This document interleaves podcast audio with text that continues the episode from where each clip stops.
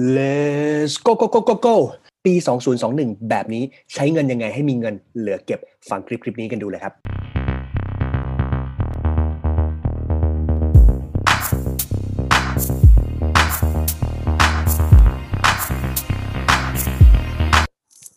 สวัสดีครับ ผมโค้ชบอลวิทยาชูสุขอมรนะครับ วันนี้กลับมาทำคลิปกันอีกครั้งนะครับ ซึ่งต้องบอกก่อนเลยนะครับว่า ปีใหม่ 2021 ที่เข้ามาถึงอย่างนี้ครับ หลาย ๆ คนครับ คุณอาจจะกังวลครับกับสภาวะหลาย ๆ อย่างที่มันเกิดขึ้นในชีวิตของคุณเนาะ เพราะว่าตั้งแต่ข่าวโควิดประกาศขึ้นมา หลาย ๆ พื้นที่เริ่มมีมาตรการในการคุมเข้มเกิดขึ้นนะทั้งการตรวจสอบต่าง ๆ ทั้งแบบว่าเออการออกนอกพื้นที่ต่าง ๆ ต้องมีการตรวจคุมเข้มมากขึ้น แล้วเชื่อเลยครับว่าสิ่งเหล่านี้ครับมันคล้าย ๆ กับตอนที่คุณเคยล็อกดาวน์เมื่อครั้งก่อน เพียงแค่ครั้งนี้รัฐบาลไม่ได้ประกาศแบบเป็นทางการแบบร้อยเปอร์เซ็นต์ชัดเจนเท่านั้นเอง แต่สิ่งที่สำคัญมากครับที่ผมอยากจะบอกคือ ในคลิปที่แล้วผมได้พูดเกี่ยวกับเรื่องที่ว่าเฮ้ยการที่คุณจะอยู่รอดปลอดภัยในปี 2021 ได้เนี่ยปัจจัยต่างๆเนี่ยคือคุณจำเป็นที่จะต้องมี1แฟกเตอร์แน่ๆ คือเรื่องของ cash flow หรือว่ากระแสเงินสด กระแสเงินสดเนี่ยผมได้บอกเอาไว้ว่ามันก็คือการที่คุณเอารายได้ของคุณหักจากรายจ่ายของคุณเกิดขึ้น แล้วตัวเลขที่เหลือนะครับ นั่นคือตัวเลขของกระแสเงินสด และหน้าที่ของคุณ จำเป็นที่จะต้องทำให้กระแสเงินสดของคุณมันเพิ่มขึ้นเพิ่มขึ้นเพิ่มขึ้น ซึ่งถ้าใครยังไม่ได้ดูคลิปคลิปนั้น ผมแนะนำครับ ลองตามไปดูบนลิงก์ได้เลยนะครับผม และด้วยสถานการณ์ที่มันเกิดขึ้นครับ ผมเชื่อครับ หลาย ๆ คนสภาวะปกติเนี่ยคุณก็มีรายได้เยอะรายได้น้อยที่แบบไม่เท่ากันอยู่แล้ว บางคนก็มีรายจ่ายเยอะหรือว่ารายจ่ายน้อยแตกต่างกัน หลาย ๆ คนคุณอาจจะรู้สึกว่าเฮ้ยฉันอยากจะมีเงินเก็บมาก ๆทำให้คุณครับโฟกัสในเรื่องของการสร้างรายได้เป็นหลัก ซึ่งไม่เถียงนะครับว่าการสร้างรายได้เนี่ยมันจะทำให้คุณสามารถมีโอกาสที่จะทำให้แบบเงินเก็บของคุณเนี่ยมันมากขึ้น แต่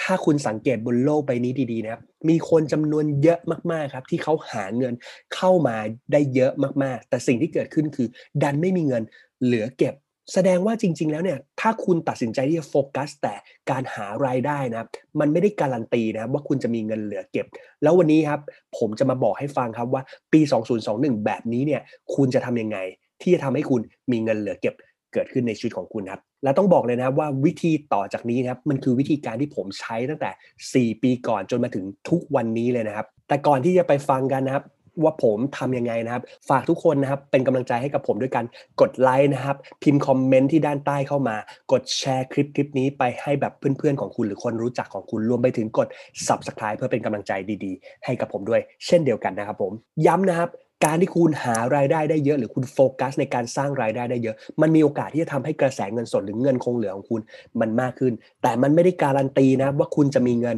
เหลือเก็บมากขึ้น ดังนั้นมันมี factor ที่สำคัญมากๆ ที่คุณจำเป็นต้องบริหารจัดการมัน นั่นคือตัวของรายจ่าย จริง ๆ แล้วเนี่ยวิธีการบริหารรายจ่ายที่ผมใช้ แล้วมันทำให้ชีวิตของผม เป็นผมอย่างทุกวันนี้มีพอร์ตที่เติบโตขึ้น 7 หลักเข้าใกล้ 8 หลัก จนถึงขั้นที่ว่าเราสามารถเอาเวลาของเราครับไปช่วยเหลือผู้คนหรือว่าใช้เวลาเนี่ยในการทำสิ่งที่เราอยากทำได้ มันทำยังไง ลองมาฟังกันดูครับ โอเค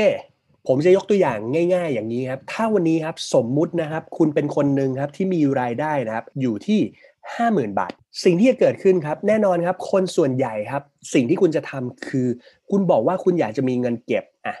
ซึ่งเราได้พูดกันไปแล้วนะครับว่า cash flow มันเกิดจาก income หักจาก expense ก็คือรายจ่ายของคุณ คนส่วนใหญ่จะเลือกเอาเงินของคุณครับ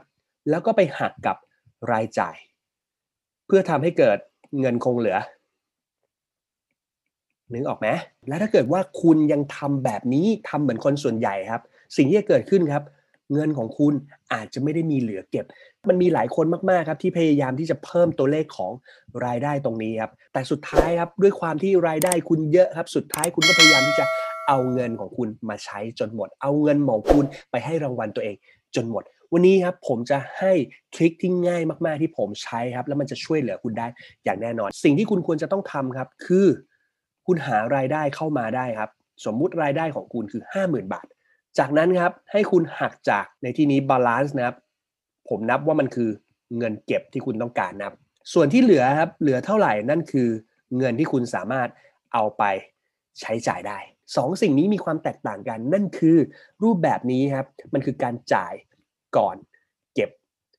แต่รูปแบบนี้ครับมันคือการเก็บก่อนจ่ายครับ การเก็บก่อนจ่ายมันจะทำให้คุณมีเงินเหลือเก็บอย่างแน่นอน มันจะการันตีสิ่งนี้ให้กับคุณอย่างแน่นอน สมมุติว่ารายได้ของผมเข้ามานะครับ เฉลี่ยแล้วกันนะครับ เฉลี่ยต่อเดือนนะครับอยู่ที่ 1 0 0 0 0แบาท ถ้าคุณมี 50,000 คุณก็ใส่ตัวเลข 50,000 นี่คือวิธีที่ผมทำและผมอยากจะบอกว่าคุณสามารถนำไปปรับใช้ในชีวิตของคุณได้เลย เมื่อกี้ผมบอกว่าเมื่อคุณหารายได้เข้ามาเนี่ยคุณต้องเก็บก่อนนึกออกไหมสิ่งที่ผมจะทำคือผมจะหัก 20%เลยครับหัก 20%ตรงนี้ครับเข้า balance ครับ ก็จะกลายเป็นว่าผมจะหักเงิน 20,000 บาท เก็บทันที พอได้ตรงนี้ครับถามว่าอ้าวแล้วผมจะเก็บยังไง เวลาผมเก็บผมเก็บนะครับอยู่ในรูปอย่างของผมผมเก็บใน K-Bank เนี่ยนึกออกไหมผมเก็บในกสิกร อันนี้เนี่ยผมจะถือว่าเป็นเงินสำรองฉุกเฉินสำหรับการดำเนินธุรกิจของผม ผมมองว่ารายได้ที่ผมได้มาครับจากอาชีพนายหน้าอสังหาริมทรัพย์เนี่ยมันคือหนึ่งธุรกิจที่ผมเป็นเจ้าของ ธุรกิจนั่นเอง หลาย ๆ คนเนี่ยคุณสามารถทำได้ 2 แบบ หลังจากที่คุณหักออกมาเนี่ยคุณจะเหลือเงินคงเหลือ 80,000 บาท วิธีการของคุณนะครับคุณอาจจะเลือกที่จะใช้อย่างนี้ครับจ่ายเงินเดือน ถ้าสมมุติคุณบอกว่าเงินเดือนของคุณคือ 50,000 คุณก็เอา 50,000เนี่ยเป็นเงินเดือน แล้วคุณจะใช้จ่ายยังไงก็ได้ 50,000 ของคุณได้หมดเลยโอเคปะอ่าอันนี้คือ 1 วิธี โอเคไหมคือ1วิธีหน้าที่ของคุณในแต่ละเดือน คือสมมติคุณจ่ายเงินเดือนให้กับตัวคุณ 5 0,000 50,000 บาทเนี่ยคุณต้องใช้ให้พอในแต่ละเดือน ก็มองว่าคุณน่ะคือพนักงานกินเงินเดือนบริษัทของคุณ นั่นเอง ไม่ว่าคุณจะจดธุรกิจจดทะเบียนการค้า หรือไม่จดทะเบียนการค้า คุณสามารถใช้หลักการนี้ได้ด้วย เช่นเดียวกัน บางคนอาจจะบอกอ้าวอย่างนี้เราก็จะมีเงินเหลืออีก 30,000สิ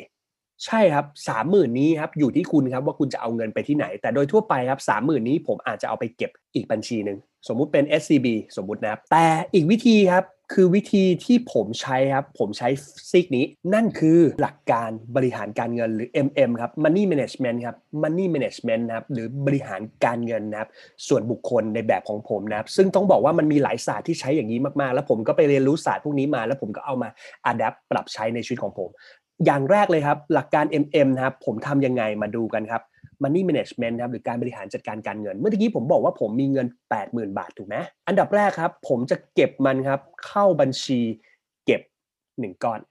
บางคนบอกอ้าวเก็บ 20,000 ไปแล้วไม่พอเหรอ 20,000 นั้นผมเอาไว้เก็บสำหรับธุรกิจของผม ถ้าเกิดธุรกิจในหน้าอสังหาริมทรัพย์จำเป็นต้องใช้เงิน ผมก็เอาเงินจากตรงนั้นในการบริหารจัดการ ผมจะเก็บ 1 บัญชีครับซึ่งตอนนั้นเนี่ยที่ผมเก็บผมเก็บในมีครับถามว่าผมเก็บเท่าไหร่ ก็อยู่ที่ว่าคุณตั้งเป้าเท่าไหร่เนาะแต่ตอนนั้นเนี่ยผมเลือกฟิกซ์เก็บเลยครับ เดือนละ 10,000 บาท โดยบัญชีนี้ครับเป้าหมายของผมครับ ผมต้องการให้มันมี 6 เดือนของค่าใช้จ่าย ถ้าแต่ละเดือนนะครับคุณมีค่าใช้จ่ายส่วนตัวนะอยู่ที่ 30,000 บาท บัญชีนี้ครับผมจะตั้งไว้เลยครับว่ามันต้องมีเงิน 180,000 บาท ถ้าปัดเลขขึ้นนะครับก็เลขกลมๆ2 0 0 0 0 0 บาท ก็แล้วแต่คุณนะครับว่าจะยังไง แต่ผมจะเริ่มจากสิ่งนี้นะครับนี่คืออย่างแรกเลยนะครับที่ผมจะทำมันคือเงินเก็บสำรองฉุกเฉิน ย้ำว่าสิ่งนี้คือสำรองฉุกเฉิน ที่ผมเคยบอกเมื่อคลิปที่แล้วครับว่าจริง ๆ แล้วสิ่งที่คุณจะต้องทำครับในปี 2021 คือทำให้กระแสเงินสดของคุณเป็นบวก และมีเงินเก็บสำรองฉุกเฉิน 6 เดือน นี่แหละครับคือสิ่งนี้สำรองฉุกเฉิน 6 เดือน อย่างที่เคยบอกนะครับ หลังจากนั้นครับสิ่งที่ผมจะทำต่อครับจะเป็นลักษณะนี้ครับจากเดิม 80,000หักออกมาก็จะเหลือ 70,000 ใช่ไหมผมจะแบ่งเงินครับในแต่ละกระปุก แต่ละกระปุกคืออะไร กระปุกแรกครับคือ FFA ครับ FFA เนี่ยคือบัญชีครับที่จะใช้ในการสร้างการลงทุน ผมจะเอาเงินไปลงทุน แล้วให้เงินลงทุนเนี้ยสร้างผลตอบแทนให้มันงอกเงยแล้วบัญชีนี้นะครับถ้าคุณมีบัญชีนี้มากพอครับมันสามารถทำให้คุณกเกษียณ ได้ด้วยเช่นเดียวกันคำว่ามากพอคือจำนวนเงินหรือว่าจำนวนจำนวนเงินนะไม่ใช่จำนวนบัญชีโอเคไหมครับอันนี้คือสิ่งที่สำคัญมากๆ อันดับมาที่ผมจะมีครับคือ edu ครับ edu คือ education นะครับ education คือผมจะแบ่งเงินครับเพื่อไปเรียนรู้เพื่อไปพัฒนาตัวเอง โดย edu นี้ครับมันจะเป็นการเรียนรู้ที่ต้องสัมพันธ์กับเป้าหมาย ในแต่ละปี ถ้าใครยังไม่เคยดูคลิปที่ผมพูดเกี่ยวกับการสร้างเป้าหมาย คุณสามารถไปดูตรงนั้นได้ นั่นแหละครับ คุณจะต้องเอาเงินในส่วนของ edu เนี้ยไป support ความฝันของคุณพัฒนาเป้าหมายของคุณพัฒนาความรู้ของคุณเพื่อให้คุณสามารถทำตามเป้าหมายของคุณได้ อันถัดมาครับคือ LTSS ครับ LTSS ย่อมาจาก Long Term Saving for Spending ในที่นี้สำหรับผมเนี่ยมันคือเงินที่จะช่วยให้ผมครับ เก็บและเอาไปใช้จ่ายบางสิ่งบางอย่าง รวมไปถึงเป็นเงินที่เอาไว้ใช้ในเวลาที่เจอเหตุการณ์ที่แบบอาจจะไม่คาดฝันสำหรับผมเนาะเออผมจะเก็บเอาไว้อย่างเช่น ถ้าเกิดเอ้ยผมอยากจะเอ่อเรียกว่าไงเก็บเพื่อประกันชีวิตเนี้ยสร้างทำประกันชีวิตอย่างเงี้ยเออประกันชีวิตมันจะมีเบี้ยที่จะต้องจ่ายด้วยไหมผมจะใช้เงินตรงส่วนของ LTSS ตรงนี้ support หรือบางคนเนี่ยคุณมี plan ที่จะไปเที่ยวเนื้อออกไหมคุณสามารถเก็บเงินในกระปุกนี้เป็น LTSS สำหรับเที่ยวก็แยกมา หลังจากนั้นเนี่ยสิ่งที่ผมจะทำต่อผมจะไป play ครับ play คือจ่ายให้กับกิเลสตัณหาของคุณเนี่ยความอยากของคุณ กระปุกตรงนี้ครับเป็นกระปุกที่คุณต้องระมัดระวังเป็นพิเศษ ถ้าคุณจ่ายมากครับเงินของคุณอาจจะไม่เหลือก็ได้ หรือว่าคุณอาจจะมีนิสัยในการที่แบบจ่ายแล้วจ่ายอีก เช่นการช้อปปิ้งครับซื้อของที่แบบมันไม่ได้สัมพันธ์กับเป้าหมายในชีวิตของคุณแต่ซื้อของเพราะความอยากของคุณ จากนั้นค่อยไปที่ NEC ครับ NEC ย่อมาจาก necessary นะครับ ก็คือจ่ายให้กับความจำเป็น ความจำเป็นของคุณในชีวิตของคุณนะ เช่น กินข้าวนะครับ เดินทางครับ เป็นลักษณะอย่างนี้ สุดท้ายคือ gift gift คือการให้ ให้ในที่นี้คือให้เงินพ่อแม่นะครับ เอาเงินไปบริจาคหรืองานสังคม คราวนี้มาลองดูกันนะว่าผมแบ่งเงิน ยังไงนะครับ เดิมเนี่ยผมบอกผมเหลือ 80,000 ผมเอาเงินไปเก็บ 10,000 ก็จะเหลือเพียงแค่ 70,000 บาท ถ้าคุณเคยเรียนหลักการซิกจาของ T half acre ครับเขาจะบอกว่าให้คุณครับแบ่งกระปุกครับเป็น 10% 10%ของ FFA EDU 10% LTSS 10% Play 10% NEC ประมาณ 45 หรือ 55%ผมจำไม่ได้ แล้วก็ Give อีก 10%ผมจะบอกว่าถ้าคุณใช้หลักการนั้นและคุณทำได้ ก็ทำไป แต่ผมบอกเลยถ้าคนที่เงินเงินเดือนน้อยหรือรายได้น้อยเนี่ยมันทำยากมากๆ ไม่ต้องไปจำตัวเลขนั้น แต่สิ่งที่คุณควรจะโฟกัสคือเอาตัวเลขที่มันแมชกับไลฟ์สไตล์หรือชีวิตของคุณ อันนี้สำคัญมากๆ ถ้าวันนี้ครับผมโฟกัสกับเรื่องของการเกษียณ จะเห็นว่าผมมีการเรียงลำดับนะ การเรียงลำดับเนี่ย FFA เนี่ยคือการเกษียณจ่าย ให้กับบัญชีเพื่อการเกษียณมันคือการลงทุนนะเพื่อให้คุณเกษียณในอนาคตได้ มันคือการจ่ายให้กับตัวเอง EDU คือการพัฒนาตัวเอง มันก็จ่ายให้กับตัวเอง LTSS คือเก็บเพื่อเอาไปจ่ายบางสิ่งบางอย่างที่มันสำคัญสำหรับชีวิตของตัวคุณเองในอนาคตเนี่ยหรอไหมมันก็คือการจ่ายให้กับตัวเองเนี่ยครับสำหรับผมพวกเนี้ยมันก็เหมือนกับคุณออมอีกชั้นหนึ่งโดยที่คุณไม่รู้ตัว แม้มันจะจ่ายออกไปแต่มันคือการออมรูปแบบหนึ่ง แต่เพลเนี่ยคุณจ่ายให้กับร้านอาหารช้อปปิ้งต่างๆ มันหายไปเลยเนี่ยหรอปะ NEC จ่ายให้กับการดำเนินชีวิตมันก็จะหายไปเลยด้วย Gift ก็เช่นเดียวกัน อันเนี้ยมันคือการจ่ายจริง ๆ แล้วคนส่วนใหญ่ที่ผมบอกเลยครับ คนส่วนใหญ่เนี่ยคุณมักจะมีบัญชีตรงเนี้ยฝั่งจ่ายตรงเนี้ยเยอะและบวมมากๆ นั่นถึงเป็นเหตุผลที่ทำให้คุณครับ ไม่มีเงินเหลือเก็บหน้าที่ของคุณคุณต้องจำไว้ครับ เก็บก่อนจ่ายเสมอ ซึ่งการออมมันก็คือการ เก็บนั่นเองนะถามว่าแล้ว FFA เนี่ยผมทำยังไงด้วยความที่ตอนนั้นผมโฟกัสเรื่องการเกษียณมากๆครับผมก็เลยตัดสินใจครับลงทุนครับขั้นต่ำ10,000บาท แล้วแต่นะถามว่าตอนนั้นผมลงทุนในอะไร อาจจะเป็นหุ้นเป็นอสังหาก็แล้วแต่นะค่อยๆสะสมกันมา EDU เนี่ยผมก็เก็บเอาไว้ครับจนกระทั่งผมเจอสัมมนาดีๆนะผมแพลนเอาไว้ครับว่าผมจะ เข้า EDU นะครับ10,000 บาท ผมฟิกซ์เลยนะครับก้อนนี้แต่ละเดือนผมจะเก็บไว้ 10,000 บาท 10,000 บาท 10,000 บาท แล้วแต่คุณนะ คุณจะบวกลบยังไงก็ได้แล้วแต่คุณ ส่วน LTSS ตอนนั้นผมคิดแค่ว่า เฮ้ย ผมไปดูนี่ว่าประกันชีวิต ประกันสุขภาพที่ผมอยากได้ ผมต้องจ่ายเบี้ยยังไง แล้วมันเฉลี่ยออกมาปุ๊บตอนนั้นเนี่ยผมจ่ายแค่เดือนละ 4,500 บาท คุณจะจ่ายเป็นรายปีก็ได้คุณก็ต้องเก็บเงินเป็นก้อนเพื่อให้ครบปี เพื่อให้สิ้นปี หรือว่าถึงงวดของคุณเนี่ยคุณก็ไปชำระมัน ส่วนเพลครับ ผมฟิกซ์อย่างนี้ครับทุกครั้งนะครับที่ผมจะจ่ายนะครับ ผมจะจ่ายไม่เกิน max นะครับก็คือตัวเลขที่ 10%ไม่เกินนะ ย้ำว่าไม่เกิน 10% 10%ของอะไร 80,000ลบ10,000 ก็คือ 70,000 จะจ่ายไม่เกิน 10%ของยอดคงเหลือ นั่นหมายความว่าตัวเลขตรงนี้สูงสุดของคุณคือ 7,000 บาท คุณจะใช้เต็ม 7,000 หรือไม่เต็ม 7,000 ได้ทั้งนั้น ซึ่งส่วนใหญ่ผมใช้ไม่เกินไม่ถึง 7,000 เพราะว่าถ้าเกิดคุณใช้ไม่ถึงเนี่ยมันก็ทำให้คุณมีเงินเหลือเก็บมากขึ้น ในขณะที่ NEC ครับต่อเดือนเนี่ยมันอยู่ที่คุณและคุณต้องไปคำนวณแล้วว่าค่าใช้จ่ายที่จำเป็นสำหรับตัวคุณจริงๆนะในการแบบดำเนินชีวิตเนี่ยเท่าไหร่อย่างของผมตอนนั้นมันก็มีค่าข้าว ค่าเดินทางค่าเสื้อผ้าหลักๆ ก็มีแค่นี้อาหารการกินเป็นลักษณะอย่างนั้นเนาะเดินทางไปหาลูกค้ามันก็จะอยู่ในกลุ่มนี้ ซึ่งต่อเดือนเนี่ยตอนนั้นเนี่ยผมก็จะอยู่ที่ประมาณ 6,000 ถึง 8,000 บาท ผมตีเลขกลมๆนะครับก็สัก 8,000 บาท เนาะส่วนกิฟเนี่ยผมก็กำหนดให้กับที่บ้านนะครับณนะตอนนั้นนะครับณตอนเริ่มต้นเนาะตอนที่ผมทำในหน้าอสังหาริมทรัพย์ผมให้แค่ 5,000 บาท ก็แล้วแต่คุณนะครับ 5,000 จนถึง 10,000 แต่ถ้าเกิดว่าสมมุติคุณดูตัวเลขอย่างที่บอกนะตรงนี้จะเห็นว่าตัวเลขรวมกันทั้งหมดนะ10,000 นี่ 10,000 นะครับ 20,000 ละ 24,500เอ่อ สามหมื่นหนึ่งพันห้าร้อยสมมติตัวนี้ผมตีแปดพันนะก็จะกลายเป็นสามหมื่นเก้าพันห้าร้อยตัวนี้สมมติผมตีหนึ่งหมื่นก็จะเป็นสี่หมื่นเก้าพันห้าร้อยแสดงว่าตัวเลขทั้งหมดรวมกันน่ะคือสี่หมื่นเก้าพันห้าร้อยแต่เมื่อกี้เราบอกว่าเรามีเจ็ดหมื่นแสดงว่าเงินคงเหลือของคุณเนี่ยจะเหลืออีกเท่าไหร่สองหมื่นกับอีกห้าร้อยบาท ถามว่าสองหมื่นห้าร้อยบาท ผมก็เอาไปเก็บอีกหนึ่งบัญชี อาจจะเป็น SCB อีกบัญชีที่เปิดเอาไว้ ถ้าคุณสังเกตดีๆครับ วันนี้คุณบอกคุณอยากมีเงินเก็บ คุณได้เก็บแล้วนะ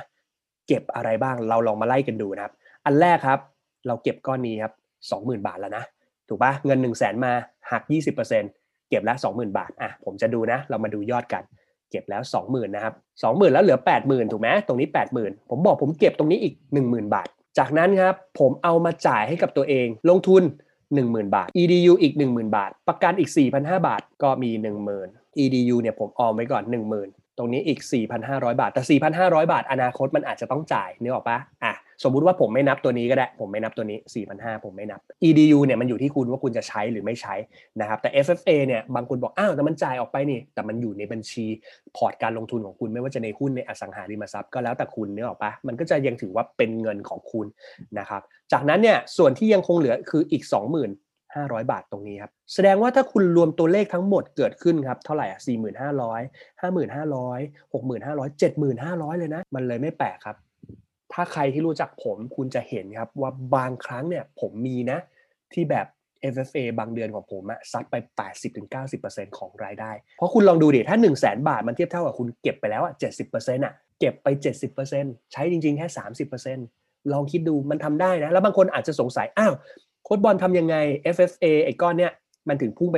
80-90%ก็นี่ไงครับไอ้เงินที่สะสม 25,000บาทอะพอสะสมไปเรื่อยๆ คุณจะมีเงินก้อนนึกออกปะพอมีเงินก้อนแล้วมันมีบางเดือนที่มันมีดีลเช่นดีลที่เกี่ยวกับอสังหาริมทรัพย์แล้วเขาต้องการร่วมลงทุน ผมเอาเงินไปลงทุนกับเขาอาจจะลงเป็นแสนสองแสนนั่นแหละครับ มันก็เยอะมากๆ และนี่ครับคือสิ่งที่ผมบอกเลยครับว่ามันคือ trick ที่ผม เอาจากการเรียนรู้ต่างๆศาสตร์ต่างๆครับเอามาปรับใช้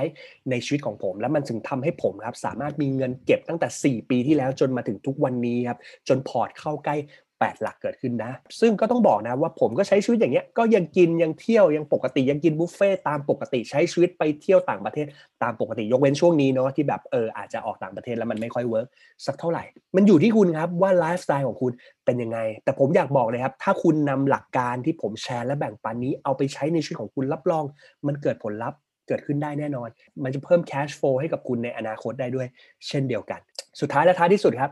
ยังไงก็ตามทีถ้าใครฟังถึงตรงนี้ครับแล้วคิดว่าคลิปคลิปนี้มันดีและมีประโยชน์ครับฝากเป็นกำลังใจให้กับผมด้วยการกดไลค์นะครับ พิมพ์คอมเมนต์เข้ามาติชมกันได้นะแล้วก็กดแชร์โพสต์โพสต์นี้ให้กับคนที่คุณรู้จักหรือคนที่คุณรักได้ด้วย เช่นเดียวกันไปจนถึงกด subscribe เป็นกำลังใจดีๆ ให้กับผมด้วยเช่นเดียวกัน หรือถ้าเกิดว่า ใครที่มีคำถามสงสัยหรือว่าอยากจะปรึกษาอะไรคุณสามารถทักเข้ามาที่ Line แอดของผมได้ด้วยเช่นเดียวกันที่วางที่คอมเมนต์ด้านใต้เนาะเออที่แคปชั่นด้านใต้นะครับคุณเลื่อนลงมาจากคลิปนะครับมันจะมีอยู่นะสามารถทักเข้ามาได้ด้วยเช่นเดียวกันนะ ผมยินดีให้คำปรึกษากับคุณอย่างแน่นอนเนาะโอเค ยังไงก็ตามลองเอาหลักการในคลิปคลิปนี้ครับเอาไปใช้ในชีวิตของคุณดูครับ เพื่อตัวคุณเองครับ เพื่อครอบครัวของคุณและเพื่อคนที่คุณรักครับ เพื่อให้ปี 2021 ของคุณครับ เป็นปีที่